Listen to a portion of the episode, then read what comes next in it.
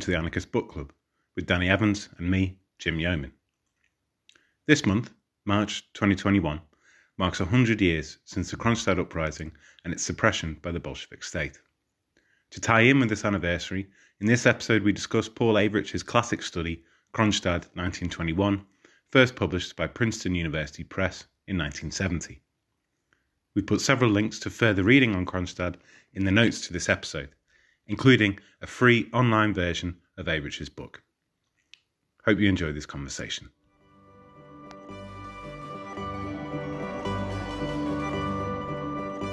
In this episode, we're going to be discussing Paul Avrich's uh, Kronstadt 1921. Given that it is, you know, almost exactly 100 years since the events of Kronstadt, we thought that that would make uh, for a nice sort of tie-in with the podcast. And we thought that it would be a, a, good place to start with just to give a sort of brief overview of the events of Kronstadt as depicted by Avrich. So I'm going to hand over to Danny. Okay, so um, Avrich starts out by describing the crisis that the Bolshevik civil war policies has, have brought about, both in rural and uh, urban contexts in 1921, so beginning of 1921, after the uh, the civil war has has ended, to all intents and purposes, there are strikes and, and unrest in uh, St. Petersburg, which had been like the heart of Bolshevik support in 1917, and there is also ongoing like peasant uh, unrest in in the countryside, and this alliance that the Bolsheviks had hoped to forge, and which they thought was the basis of the legitimacy and power of, uh, of an alliance between the working class and the peasantry with the kind of Bolshevik leadership had clearly entered into crisis because both of those mainstays of uh, Bolshevik legitimacy were now, in in some respects at least, anyway, in, in open revolt against Bolshevik power. Then the events start to develop in Kronstadt, which is a, a naval base on an island just off the coast of, of St. Petersburg in the Gulf of Finland. And Kronstadt had been, as Trotsky called it, the flower of the revolution. So the sailors at, at Kronstadt in particular had been associated with ultra revolutionary radicalism in the period between the fall of the Tsar in February 1917 and the Bolshevik Revolution in October.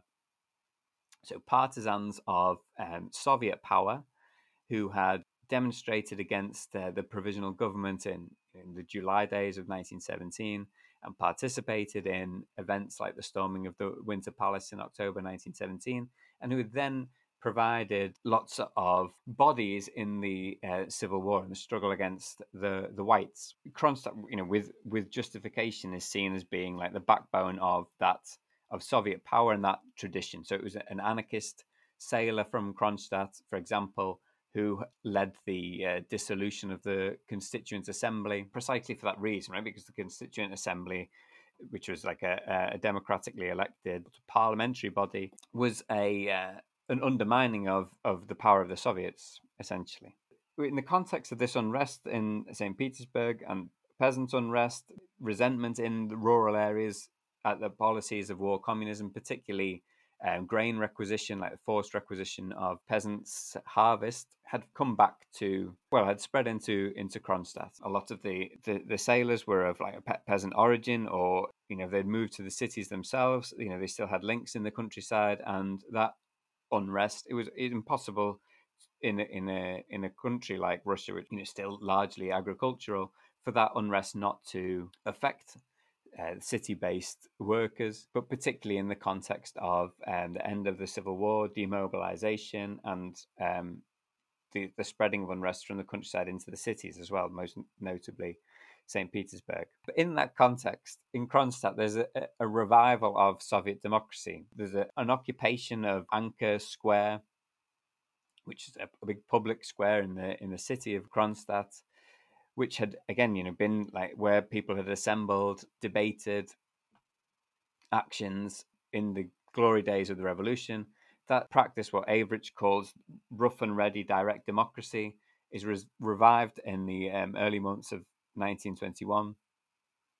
And out of that revival of this rough and ready direct democracy emerges what becomes at least an embryonic insurrection against Bolshevik power in the name of Soviet power. Many of the, the workers and sailors and soldiers at Kronstadt, including members of the Bolshevik party, which is like one of the things that really I think comes out quite strongly in, in Avrich's book, are willing to take a stand essentially against the Bolshevik government and in favor of what, you know, in 1917 they called proletarian democracy. So that means power to the Soviets, no return to um, sort of representative power for the upper classes, for, for the landlords, and so on, but free speech among socialists, release of political prisoners on the left, and a, a return to freedom of the press for for socialists, and obviously participation in free Soviet elections as well.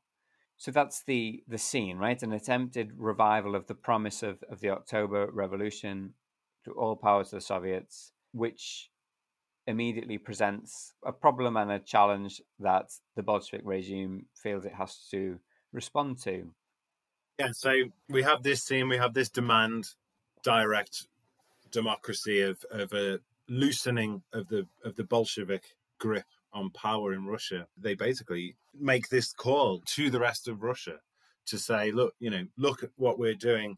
You too, you know, should take action and, and demand this. And I think one thing that really comes out as well in, in Avrich is that this isn't, you know, they were very clear to not say we want the Bolsheviks out completely, but they said we want a more plural Soviet style democracy, like not a one party state, but the Bolsheviks alongside the Mensheviks, the socialist revolutionaries, you know, the, the groups that had been blocked out of power since really the start of the Civil War in 1917 18, and particularly as that then developed.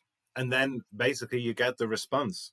And, you know, after a few days of back and forward, of threats coming from either side, eventually Bolshevik power mobilizes and they launch, you know, quite enormous assaults on this fortress, basically, this island fortress that at this time of year is surrounded by sea ice. So it's the infantry can pass on the ice. And, you know, after an extremely bloody battle, the uprising is put down and quite brutally suppressed.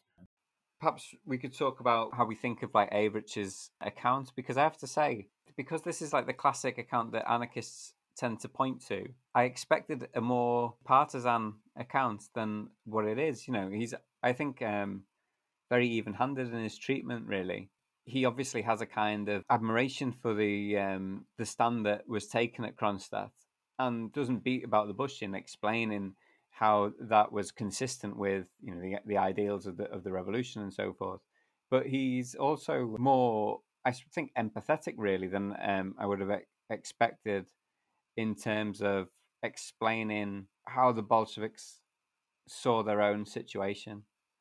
Um, and that was something that I found a little bit surprising, to be honest. Yeah, absolutely. I'd say that was one of the main takeaways from me. Was very early on, Avrich says it is my intention, basically, to explain why both parties in this, why both the sailors in the insurrection and the Bolshevik state, why they came to the decisions that they did and why and the actions that they did without I don't think a, a heavy coming down heavy-handed moralizing of either position too much, or I, I think basically he makes both sides fathomable to to the reader, and it's definitely not a hagiography of the Kronstadt sailors, you know, who've been duped and, and brutally suppressed, although, you know, he doesn't hold back in describing that suppression. But I could imagine someone more sympathetic to the Bolshevik state also reading it and thinking it was fairly even handed as well, which I think is to its credit. As you said, you know, you start, Avrich starts with the wider crisis of war communism, the end of the, the Civil War, which has gone on since uh, 1917, 1918, you know, and really kind of lays out just what a, an appalling context it was, you know, regardless of the politics. This is a country that's been at war since 1914 you have the revolution, and then you have the civil war, in which those on the right uh, of Russian politics and lots of international backing wage one of the bloodiest wars going. This this kind of continuation of the violence that we see all across Europe in the First World War until 1921. When you get all of that, part of you can see why, when after all that, after that is wrapped up, you can see why the sailors of Kronstadt might say, right, okay, now is the time to, you know, to reform this war communism. It's not good enough that we've ended up in this situation with with one party in charge of everything. But you can also see why this why the Bolsheviks might be like, oh, come on, like we've got to this point and now you're doing this. I don't believe them, but they you could reasonably put them in a position where like we were just about to to to loosen up, you know, to ease war communism into what became the new economic policy. And they were terrified of further international forays into Russia, for which Kronstadt would be an excellent starting point. And they were terrified of the ongoing revolts, social unrest, you know, all over Russia, that they feared what the the symbol of the Kronstadt sailors, so so powerful in 1917 in pushing the revolution forward, if they're now saying to the rest of the Russian proletariat and peasantry, here is the change that we need, not just economic demands, but political demands that need to be addressed, you can see why they, that struck fear into the Bolsheviks and why they did what they did. We could probably talk a bit more about, about the Bolshevik motivations here and why a party that had stood for all power to the Soviets seemingly in 1917 is now brutally suppressing that very demand four years later. Do you know that this book, Simon Pirani's The Russian Revolution in Retreat? No, I don't know. He explains like very well the sort of post Civil War attempts of workers, particularly like factory workers, to revive Soviet democracy, uh, factory committees, workplace democracy, things like that in the aftermath of, of the Civil War. So that desire to revive Soviet democracy was more widespread than just uh, at Kronstadt. And I think like one of the there are lots of reasons why the, the Kronstadt revolt was successfully suppressed.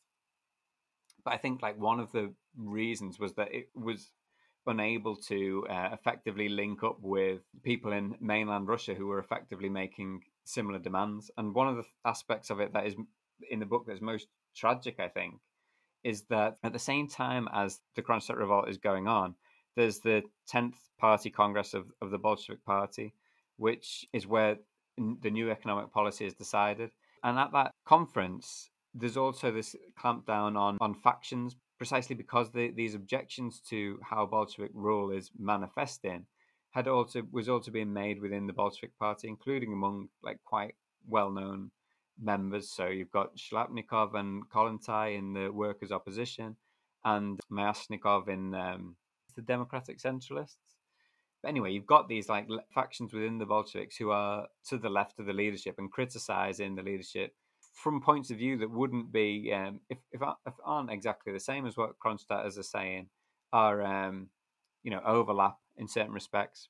In the context of this like party congress, where they're um, you know the tone is always of being like an embattled revolutionary bridgehead that is holding out against the whole world in order to prove their loyalty to that project to that dream of socialist power. It's precisely those oppositionists who at the the 10th party congress put themselves forward to say yeah we will go and fight the kronstadt rebels prove our loyalty to, to the bolsheviks and se- several of them died in the attempt but those who didn't were um, killing people who were shouting, you know, all power to the Soviets, long live international socialism, you know, people who believe the same things as them effectively. And I think that that sort of tragedy, that tragic element to it, which I think doesn't come across in how anarchists classically talk about it. And I think there are perfectly understandable reasons why people would be reticent about dwelling on that tragedy. But I think that it's impossible to read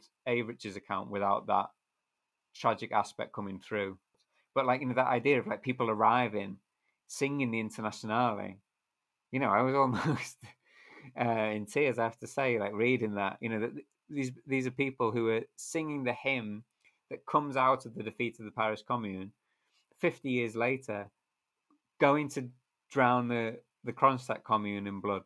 That how that happened is the key to understanding how humanity missed the boat to kind of free itself, I suppose. A lot of the horrors of the 20th century are there in that moment. I mean, it's a really, really vivid and striking picture you get of the assault over the ice with the armed forces of the Bolshevik state who who truly believe that what they're doing is is right is that you know the Bolsheviks had won power and they had won the civil war, you know, through using extreme and total war measures and mass repression and so on. But they had, and I think that that yet they had still also, you know, maintained this sense of revolutionary legitimacy with enough people, particularly you know military wise, that that you do get this image of the left of the Bolsheviks going out across the ice to repress the sailors of Kronstadt. And, and as you say, it's a, it's a tragic image, one of many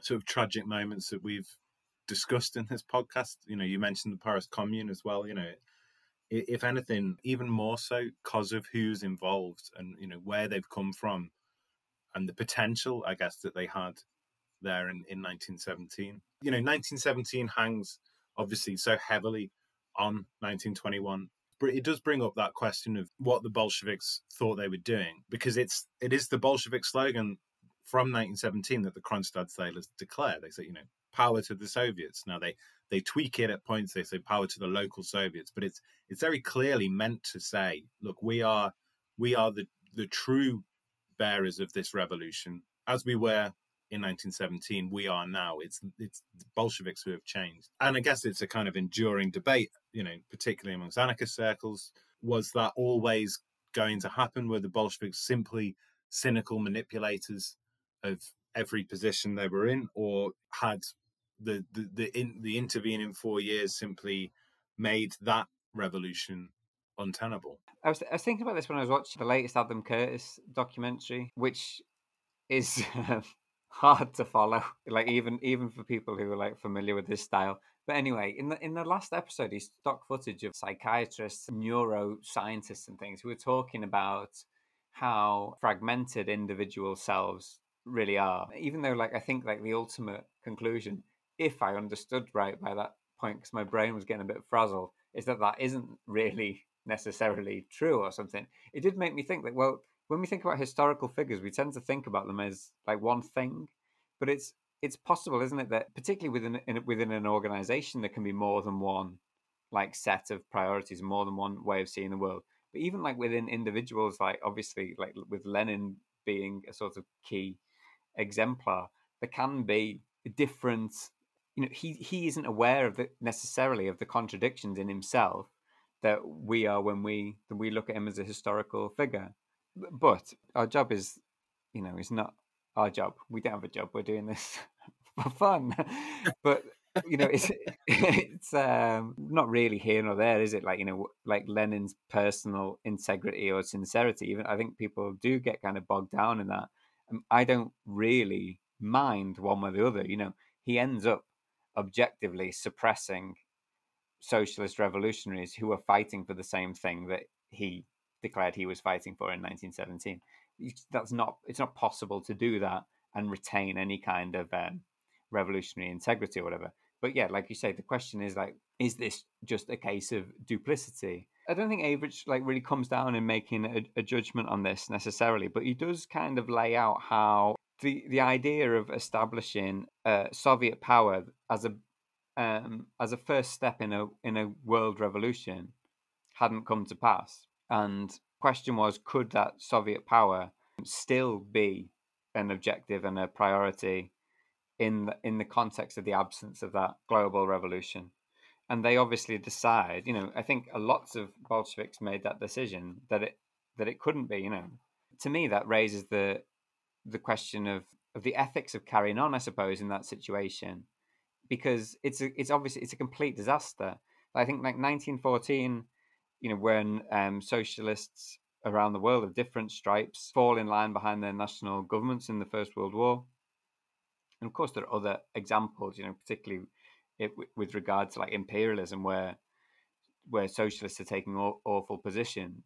But in terms of like socialism as a whole, as a movement that attempts to articulate a project for working class and human emancipation, you know, from 1914 and from 1921, I think there are two key instances where organized socialism from that point on basically can't be said to be doing that anymore. That's not the project anymore. They've become projects that are entangled with nation states.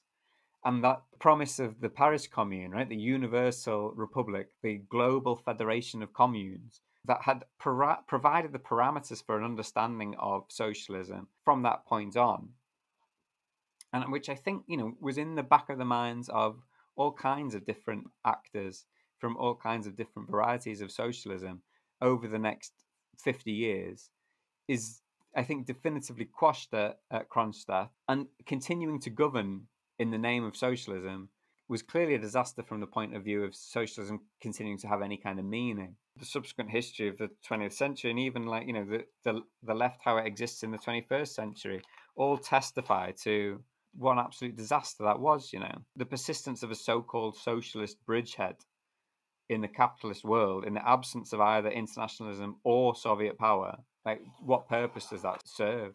You know, it, it serves a purpose of like self preservation for Bolsheviks but you know, even that doesn't even that doesn't work because you know the vast majority of them are murdered by Stalin as that you know that project reaches its culmination. And I suppose Bolsheviks in 1917 have, on the one hand, this ambition that they retain from the, the commune, which is Soviet power as a, a first leap into the possibility of a socialist world. I think there are lots of Bolsheviks who believe that, you know, regardless of like whether the absolute top brass do. But that, you know, there's another soul of Bolshevism at the same time, which is this social democratic managerial idea, you know, to a great extent inherited from the way like Marx and Engels and people related to to political activity, which is that you know history can be sort of managed and guided according to how parties determine that, that it should be and they retain you know that managerial role still persists. You know, they still think that they can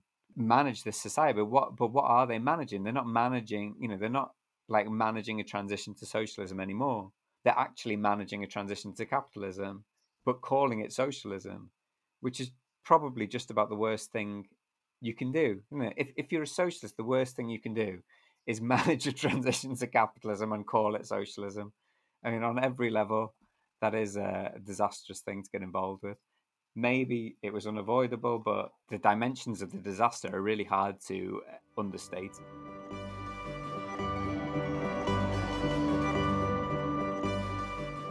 Think that that the scale of that disaster, the way that you've mapped out the kind of almost the the Hope Springs of 1871 uh, in, in in the Paris Commune, you know, despite it being, you know, like Kronstadt, a you know a bloody defeat, you know, generally held up as, you know, it retains its power to inspire. But Kronstadt doesn't have any of that. Kronstadt, as you said, is is like almost like bringing to a close that epoch, that 50 years. Socialist, you know, internationalism seemed like a possibility, seemed like it was on the horizon and and was only given a leg up in 1917, you know, by, you know, as you say, many Bolsheviks believed in it, but so did all sorts of people. You know, when we spoke to Frank Jacobs, you know, about you know many many anarchists, uh, Emma Goldman, Alexander Berkman, who were there, you know, all over the world. Again, took inspiration from this moment. And so, do you think that that's why Kronstadt is is has such a resonance in particularly anarchist, but also that kind of the non USSR sympathetic left, because it's its finality, it's it's the absolute turn of that kind of Satan devouring his children sort of idea of you know the Bolsheviks turning on and crushing the very sailors who'd brought them to power in the streets of St. Petersburg. That's why it hangs, it retains that, you know, longevity in, in certain strands of the left. That's possibly true, but I think that's possibly on an unconscious level my, my problem with the way it's normally like talked about and commemorated it's not discussed in those terms as like world historic defeat for an internationalist socialist project based on the the direct democracy of the commune or the or the soviet it's seen as well we told you that marxists were bad and we were right you know like that kind of like really quite facile strain of anarchist historiography which is always just about vindication you know, like the anarchists were right, whatever. As if, you know, we, we're, we're like looking down from this great anarchist libertarian society where all our hopes and dreams have been proven correct and realized. I mean, I think it would be really good if anarchists in particular, but all, all varieties of, of the left took the defeat of 1921 much, much more seriously as a defeat, understood it in its like true proportions, not in order to then say, okay, well, that's it, you know, like the possibilities for for uh, emancipation and, and life after 1921 don't exist. You know, obviously that's that's not true, but it's a key moment in terms of first of all establishing socialism not as a project of emancipation through these insurgent democratic communes, but as a new state ideology. And particularly that, that was going to be in the 20th century also a, a particularly useful developmentalist ideology for societies that hadn't yet been incorporated into industrial capitalism. You know, socialism becomes the ideological foil for the transition of those um, countries into industrial capitalist states. However, you know, however that process is actually achieved. So the contributions that have been made to an understanding of what freedom, of what emancipation, of what getting beyond capitalism might be, in the hundred years since Kronstadt, haven't really come out of that socialist tradition. I don't know, maybe that's like too much of an overstatement.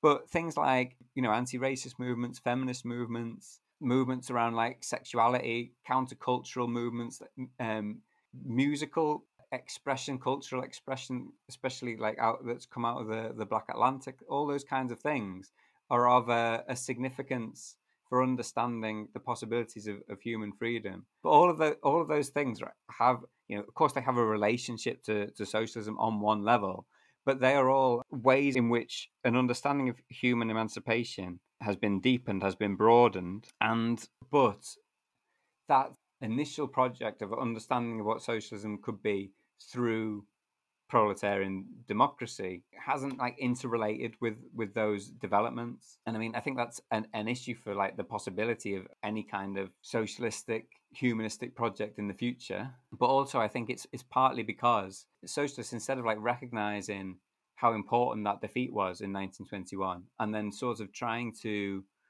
regroup in the wake of that and obviously like you know obviously there are lots of, of, of exceptions like minority groups and things who who have made like all you know all kinds of like theoretical contributions. I mean, just obviously, I'm not completely slagging, slagging off all socialists since 1921 because that would you know it would include us. But it's um, a question also of like getting it you know in perspective. You know, like what was possible then, or what seemed possible, or on the cards in that 50 year period, as you say, is then kind of off the table.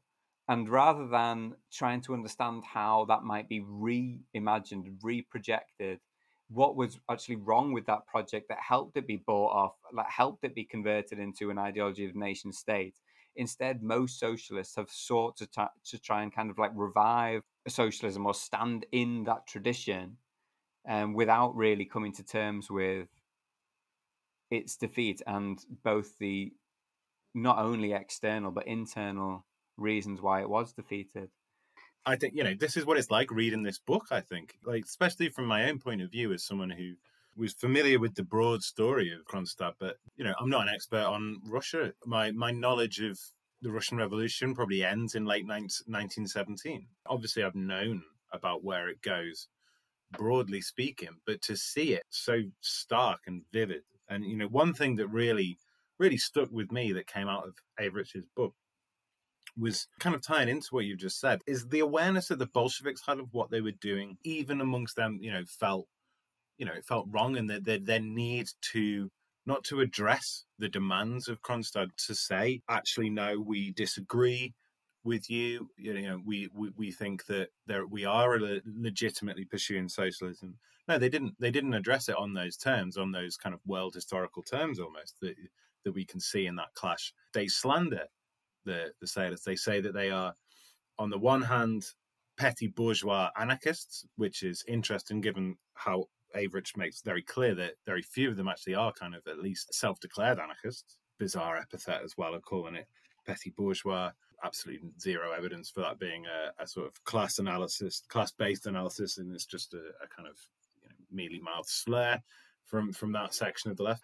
So on the one hand, that's what they are, but also that they are willing or unwilling dupes of the whites, and that the Kronstadt sailors are, are simply the pawns of this wider game, and that's that's how they base their legitimacy. That's how they base everything that they've done since 1917 is based on defense of the revolution at all costs. And so, how do you maintain that? Is you paint these people who are making the same demands as they made in 1917 as now they are the foils for the whites even though the you know white power is basically gone from russian territory at this point there's already interesting you know examples of propaganda that I've come across you know that one of which has a, a, kind of white guard always kind of identifiable by their big mustaches. I was told by my uh, friends and uh, colleague Hannah Parker you can tell in that that Soviet propaganda who they are pulling the strings of the sailors like puppets. So they just don't know what they're doing. They're kind of infantile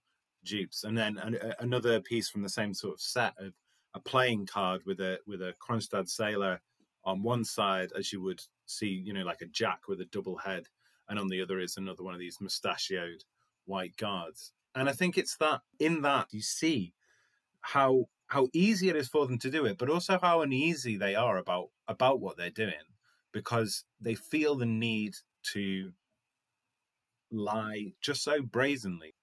One thing it reminded me of, and I've kind of avoided drawing the parallels with Spain, but just for our listeners as well, you know, we are in Danny's great book on Spanish Revolution and the anarchists in there, you know, there is this direct comparison, you know, or draws on these ideas that the May days, the the kind of culmination of the revolution in Spain was the Spanish Kronstadt. So, you know, if you don't have the book, you know, you should be aware that there is a very affordable and lovely edition out by AK Press. So do go and get that. But also, I mean, even just in the smallest point, it really reminded me all this propaganda and slander of that image that's put out must be in and around the May days of someone taking the mask off one of the POUM and underneath is the fascist. And you know, it's exactly the same way of operating to say, no, nah, you can't look on the surface. We know who the enemy is. In 1921, underneath the mask was the White Guard. And then in 1936, two similar groups of people underneath the mask was was fascism. And, and they provide the enemy when really what's on the surface of the of the mask if you want to see it that way is a demand for greater worker power greater proletarian democracy greater human and internationalist emancipation. And that's what they're fighting against. But they are unprepared to to say that. And they have to say that they're this this kind of secretive conspiratorial enemy. I've been thinking about this as well like just in terms of where the bolshevik party is at in 1921 and where it is like at the high point of Stalinism in 1937. I mean, there are a lot of parallels, as you just make clear. Avrich quotes a leaflet that party delegates sent to um, Kronstadt that says, Free Soviets would mean a restoration of the bourgeoisie, landlords, generals, admirals, and noblemen, the princes, and other parasites. It strikes me it's possible that it's not just that they're lying to the Kronstadt sailors, they're also lying to themselves you're obviously not trying to persuade somebody that the means by which you've unseated the power of the landlords and so forth is also going to be the means by which they're going to be restored. That can't be a persuasive argument to the people who have rallied to all power to the Soviets as a slogan. But can it be a, a, a way of like Bolsheviks persuading themselves? Possibly because they have this like kind of the party knows best and mechanical attitude to questions of class. And I do think that by 1937, that's become so caricatured and is, is so far removed from what anyone could be expected to believe for the most part it's not it doesn't have that same tragic quality because in 1937 the people who are you know producing posters that suggest that the POUM a, a dissident anti-stalinist marxist party I don't think any of those people like designing those. But I mean, maybe like the you know the, the underlings who were sent out to paste those posters up, but you know the actual project for presenting that is not self deception. It's just serving broader nefarious interests that have absolutely nothing to do with socialism, even in a kind of convoluted, you know, distorted way. But I think at at this point, I think this is where like this kind of mechanical Marxism sort of comes in, like this idea that Kronstadt is a petty bourgeois revolt because of the influence of peasants, right? So peasants who have their own land, so they don't employ other people, but they have like they have some sort of stake in society as it is. They're not like the true worker who has only um, their labor power. But that you know, and they're like in the name of the party of the working class, that can justify the suppression of those kind of like peasant oriented demands. The irony of that is, of course, that what's suppressed at Kronstadt is the political demand for proletarian democracy, not the um, demand to end war communism, which had already actually been taken. Uh, that decision had already been taken and communicated to the soldiers who were sent out to suppress Kronstadt uprising. And I thought that was very interesting because I always, the way I've always read it, and perhaps I just haven't read um, sufficiently in-depth books about this period, is that it's after the you know the Kronstadt uprising is what prompts the NEP. So the Bolsheviks suppress Kronstadt and then say, okay, but we're going to take your main economic grievances on board. But it wasn't really like that. And in fact, the institution of the NEP was really useful. Like the timing was really important because it, it actually boosted morale among the very soldiers who were sent to go and crush the Kronstadt uprising. But that's tangential to uh, the the point I was trying to make about this kind of mechanical class analysis, because you know you can see this in Marx as well, right? So we've talked about the commune a couple of times, and you know these letters that Marx and Engels exchanged with one another at the outset of the Franco-Prussian War, in which they express the hope that the Prussians give the French a drubbing. That will be good because it will help towards the national unification of the, the working class in Prussia and things like this all of which um, you know Marx and Engels thought were justifiable in the name of progress and the, the, the progress towards what they thought would be socialism, which they imagined would be brought about by the most the most advanced capitalist workers, right? So the longer that people were removed from the, the origins in the countryside, the more generations of of like true working class city based people there were, the more likely a socialist revolution would be. You know, obviously, that's a, a sort of like a, a, caricature of like Marxist position, which changes over time, which is different in relation to different aspects. You know, his eh, famous letters about Russia are very illustrative in that respect. But I think that you know that obviously that definitely exists that aspect of, of Marxism, and you can see that right at the out of the the Franco-Prussian War and you can also see it in uh, Lenin around this time. And Avrich quotes, you know, Lenin saying that Russia can't be a socialist country because it's a peasant-based country. You know, we need to transition over time to a worker-based country, and then we can have socialism. But this, you know, raises the problem that the transition from a peasant to a worker-based society is the you know the, the historical accomplishment of capitalism, right? Not of socialism. So this goes back to that disaster, you know, the disaster of socialists taking charge of what is capitalist and capitalization process. But just to get back to this, like slander of um, of of Kronstadt, which was you know also applied to anarchists in um, in Spain, as they, they you know they're not true working class people. They've still got these. They're still close to the peasant their peasant origins, or this you know this like a mixture of peasants and and workers you know, it t- it's turned out we can say with the benefit of hindsight that that is not a deficiency in terms of fighting for socialism. And in fact, you know, the last hundred years have shown pretty clearly that the socialist crisis, the possibility of socialist revolution, has come about precisely through that process of proletarianization, that, that up, uprooting from the countryside.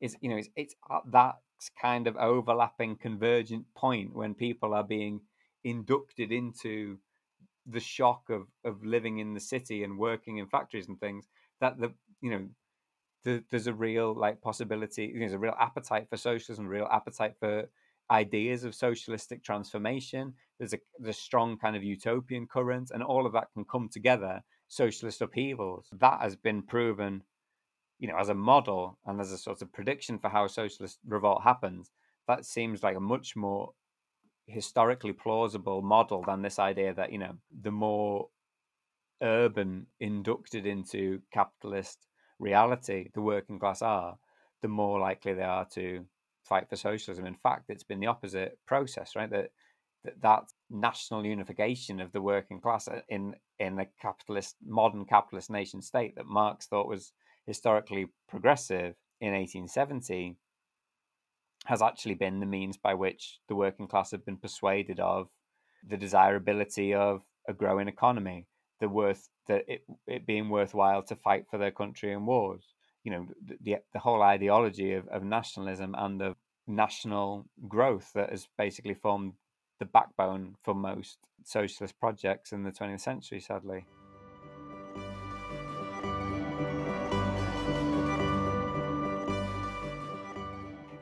Could also like lead us into a discussion of the actual character of the Kronstadt revolt and how Avrich paints it because I was I don't know if this uh, was the same with you. I was reminded of um, Hobsbawm's primitive rebels thesis on a couple of occasions.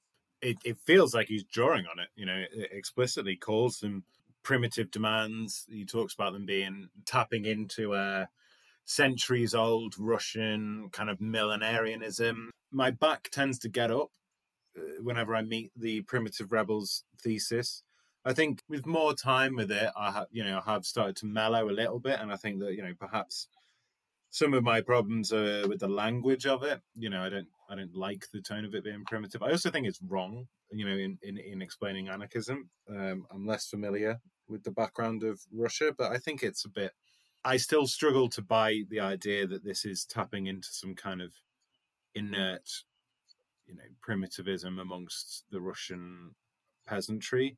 It kind of makes it sound like they don't know what they're doing or they don't know what's good for them. I, was reminded of it as well, and my main sort of problem with primitive rebels, apart from like just the you know factual inaccuracies, is that you know this idea that it the, like anarchism or an anarchic revolt is a, just a hangover from um, the past, and that um, socialism implies something new and ordered and what have you. As a sort of model, it, I mean, it hasn't played out like that. It doesn't like correspond to how things have actually happened. But I do think that part of the the um, sort of reaction against it has gone too far the other way in terms of like insisting on a kind of absolute modernity to any like element of worker revolt. I mean, I do think that to some extent, working class people, peasants, you know, in lots of different contexts, rejected the terms of industrial capitalist modernity and were very right to do so. And in doing so, imagined an alternative possible modernity. And I actually think that to some extent, you know, October 1917 is an expression of that.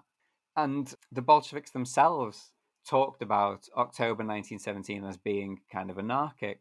And I've, I've read today, like, eh, because because I was thinking about doing this podcast and stuff, and it, it, it reminded me of an article I'd read by Lars Lih, who is, I suppose, a very granular historian of the revolutionary period in Russia. But, I mean, he goes into a lot of like detail, close like readings of texts, and like very high degree of familiarity with what like Bolsheviks thought and said and things like that. But he wrote this article in 2015 for the journal Revolutionary Russia, and it's called Bolshevism's Services to the State. And it's dead interesting. And he presents like three different Russian thinkers one who's like broadly on the right, one who is like sort of, um, you know, soft socialist, I suppose, like soft left, and Bukharin, who is obviously a, a leading Bolshevik. And he explains how they had overlapping perspectives right at the beginning of the 1920s in terms of what Bolshevism had actually achieved. His, his argument is essentially that in the aftermath of the collapse of Tsarism, it was only Bolshevism that was able to restore anything like a kind of legitimate state authority. And even like opponents of Bolshevism had to acknowledge their achievement in restoring that state authority to Russia. The problem with that, obviously, is that socialism as an uh, ideal, as a project, as, as possibility, is not about state authority. So that goes back to like 1921 uh, as a disaster from, I think, from a socialistic perspective. But it is interesting, I think, to think about like why it is that something like Bolshevism, which well, I, might as well quote that one of the writers. So this is um, Lukyanov, who is sort of moderate socialist, very anti-Bolshevik um, in you know 1917, and this is what he wrote, which I think puts it very well.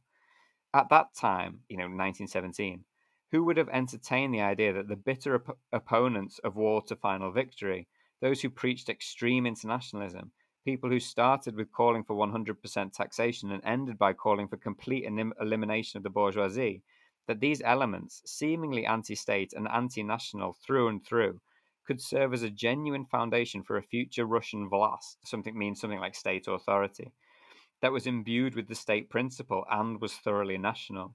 So this is somebody who's writing, I think, like around like early twenties, like 1923 maybe, concluding that you know the Bolshevik uh, achievement is to is to recreate the state after its collapse and making it you know a genuine state in the sense of having like power that it can exercise effectively and being thoroughly national as well which is a complete disaster right? When you when we think about like what socialism is attempting 1871 1921 but i think it does sort of throw into relief as well what 1917, you know, what October 1917 meant and was about, and what those early months of, you know, albeit contested, imperfect Soviet power were about as well. So, especially when he, he moves on to talking about Bukharin, Bukharin in 1918 was among the, the so-called left communists, you know, came into conflict with Lenin, who were advocating greater worker control against what they identified even then as some as state capitalist. That's where Lenin famously says, "Hang on, state capitalism would be great. We we haven't got state capitalism. That would be a step forward for us." But so criticizing the Bolsheviks from the left in 1918, but by 1920, Bukharin's advocating militarization of labor. You know, just the same as uh, as Trotsky.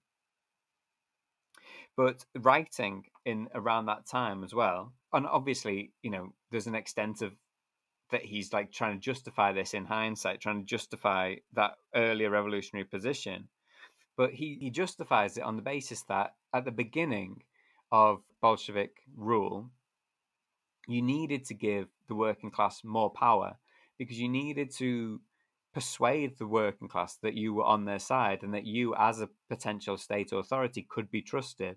And that then, when they did trust you, they would tolerate militarization of labor and they would be prepared to go and fight in a, a, disciplined army against your enemies and so forth. So, in that context, Soviet power is a kind of, even in the Bolshevik conception, is a kind of necessarily chaotic period of interregnum in which the working class are given a taste of, of power, which is just enough to legitimate the Bolsheviks then creating an authoritarian nationalist. I suppose this is like just how like people work, right? When they get involved in a process that ends up being very different to what they had hoped or what they wanted, then you know you end up justifying it.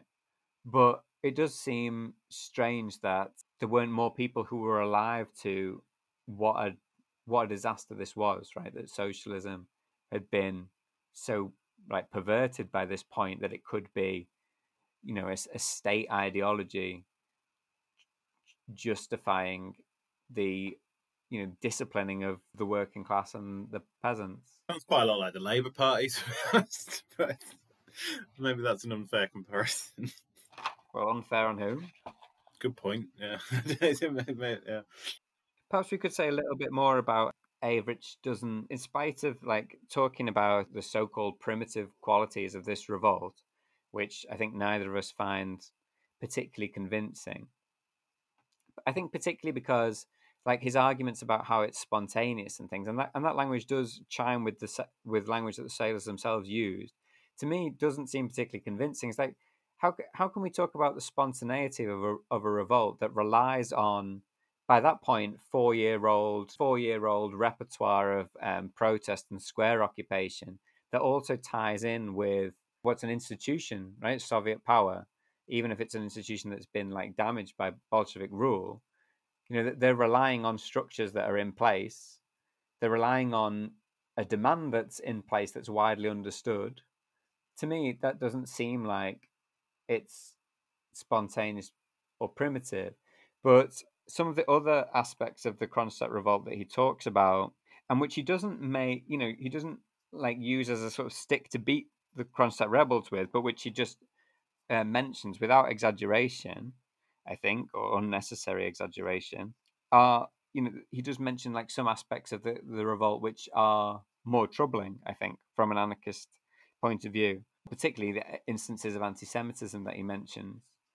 Anti-Semitism, of course, was a, a major problem, like you know pogroms among like uh, white troops and things like this, but was also even a, was also a problem among pro-Bolshevik workers, and also was like in some ways was a way of that some workers articulated their their politics, right, through anti-Semitism at the same time as like claiming fidelity to the Bolsheviks. So even though you know we can think like Russia has such uh, anti-Semitism is was so widespread in in Russian society, so like finding examples of anti-Semitism in in Kronstadt is is not surprising. But it's not just incidental either i don't think. It's not just something that you can just write off because it, it, it is the way in which so many people not just at kronstadt at the time articulated politics conceptualize their enemy there's some examples in the book that i found that you know are a bit disturbing in that respect and probably you know i think should caution against any kind of idealization of of the kronstadt rebels i thought that was a really strong theme throughout, as you say. You know, from the the kind of the wider protest and crisis, it's there. It's there in Kronstadt. It's there in St. Petersburg. This, you know, identification, which you know will be fam- familiar to to lots of people as a kind of Nazi conflation of Judaism and communism. Uh, and Bolshevism in particular, you know that that comes out within Russia as well, and within left critics of the Bolsheviks. And you know, it's no coincidence, really, that the two people seen as the architects of the repression of Kronstadt are Trotsky and Zinoviev, two people of Jewish origins, whereas Lenin is often mentioned, but he's kind of out out of the frame in a way. And we've kind of framed their demands and their grievances, you know, it, you know, in the ways that they they did themselves often, you know, in terms of the, the politics of it, the economics of it, and so on. But there is also that that tone, as you say, of ending the conspiracy, you know, against the the people. Lo and behold, the figure of the Jew looms large in you know at the root of so much conspiracy thinking. You know, it, it doesn't take long often before the anti-Semitism comes out in those discourses, and yeah, it's it is a deeply unsavory thing, and it's not the only one. But I think you know, as ever, a caution to to people who want to see Kronstadt, you know, in, in the heroic frame. You know, I think always a danger with any sort of historical moment, but you know, particularly so here. I mean, yes, some of the things that they're articulating there, are, you know, can be lauded and you know principled, and and some absolutely not. I remember like arguing with a you know a, a Trotskyist nearly twenty years probably, but he he told me that oh you know the Kronstadts called for Soviets without Jews, right, which is slander, right, because there's no documentary evidence, you know, that, that was ever like raised as a slogan or anything like that. I don't know if people still have these kind of like classic arguments between anarchists and, and Trotskyists who bump into each other on the street. I think they do. I think they happen online. I mean, they, yeah, they probably ha- at Twitter level, right? I mean, that's a problem as well, isn't it? Because it makes it difficult to have that kind of nuanced response where you can, on the one hand, blame what the Kronstadt, um, what Kronstadt was about and what its principal slogans were and what its like primary motivation was, while at the same time acknowledging that the problems within that, acknowledging anti-Semitism as a specific issue within that. Not that you know the suppression of Kronstadt can be seen in any respect. I think as a blow against anti-Semitism. You know that would be a complete misreading of the events, and also it would be you know remiss not to talk about other areas of the Kronstadt revolt that kind of go against that kind of populist reading of what was going on. Like, you know, one part I found like particularly moving was the International Women's Day declaration that Kronstadt issues. Um, May you soon accomplish your liberation from every form of violence and oppression. Long live the, the free revolutionary working women. Long live the worldwide social revolution. So not only proclaiming like uh, you know fe- feminist goals for for socialism, which was all, all too rare, but also like restating the internationalism of the the Free Soviet position. There are obviously different currents at work, different emphases that people want to place at different times within Kronstadt and, and what and what's going on. So I think like just allowing for that complexity is important basically.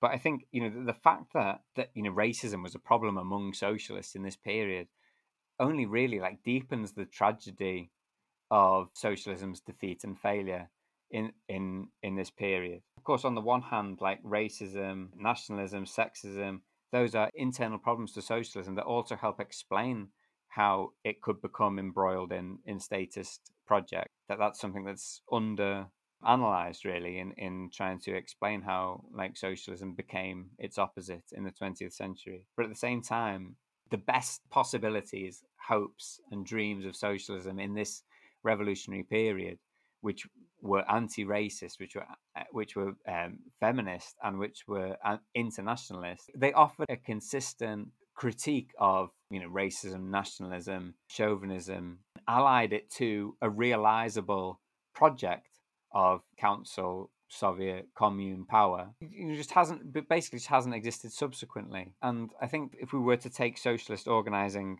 seriously, would be to think about how, what kind of conditions would be necessary to try and reunite those different different elements together, so that socialism could be disintegrated from the nation, disintegrated from the state, and viewed with a newly feministic and anti-racist content as well.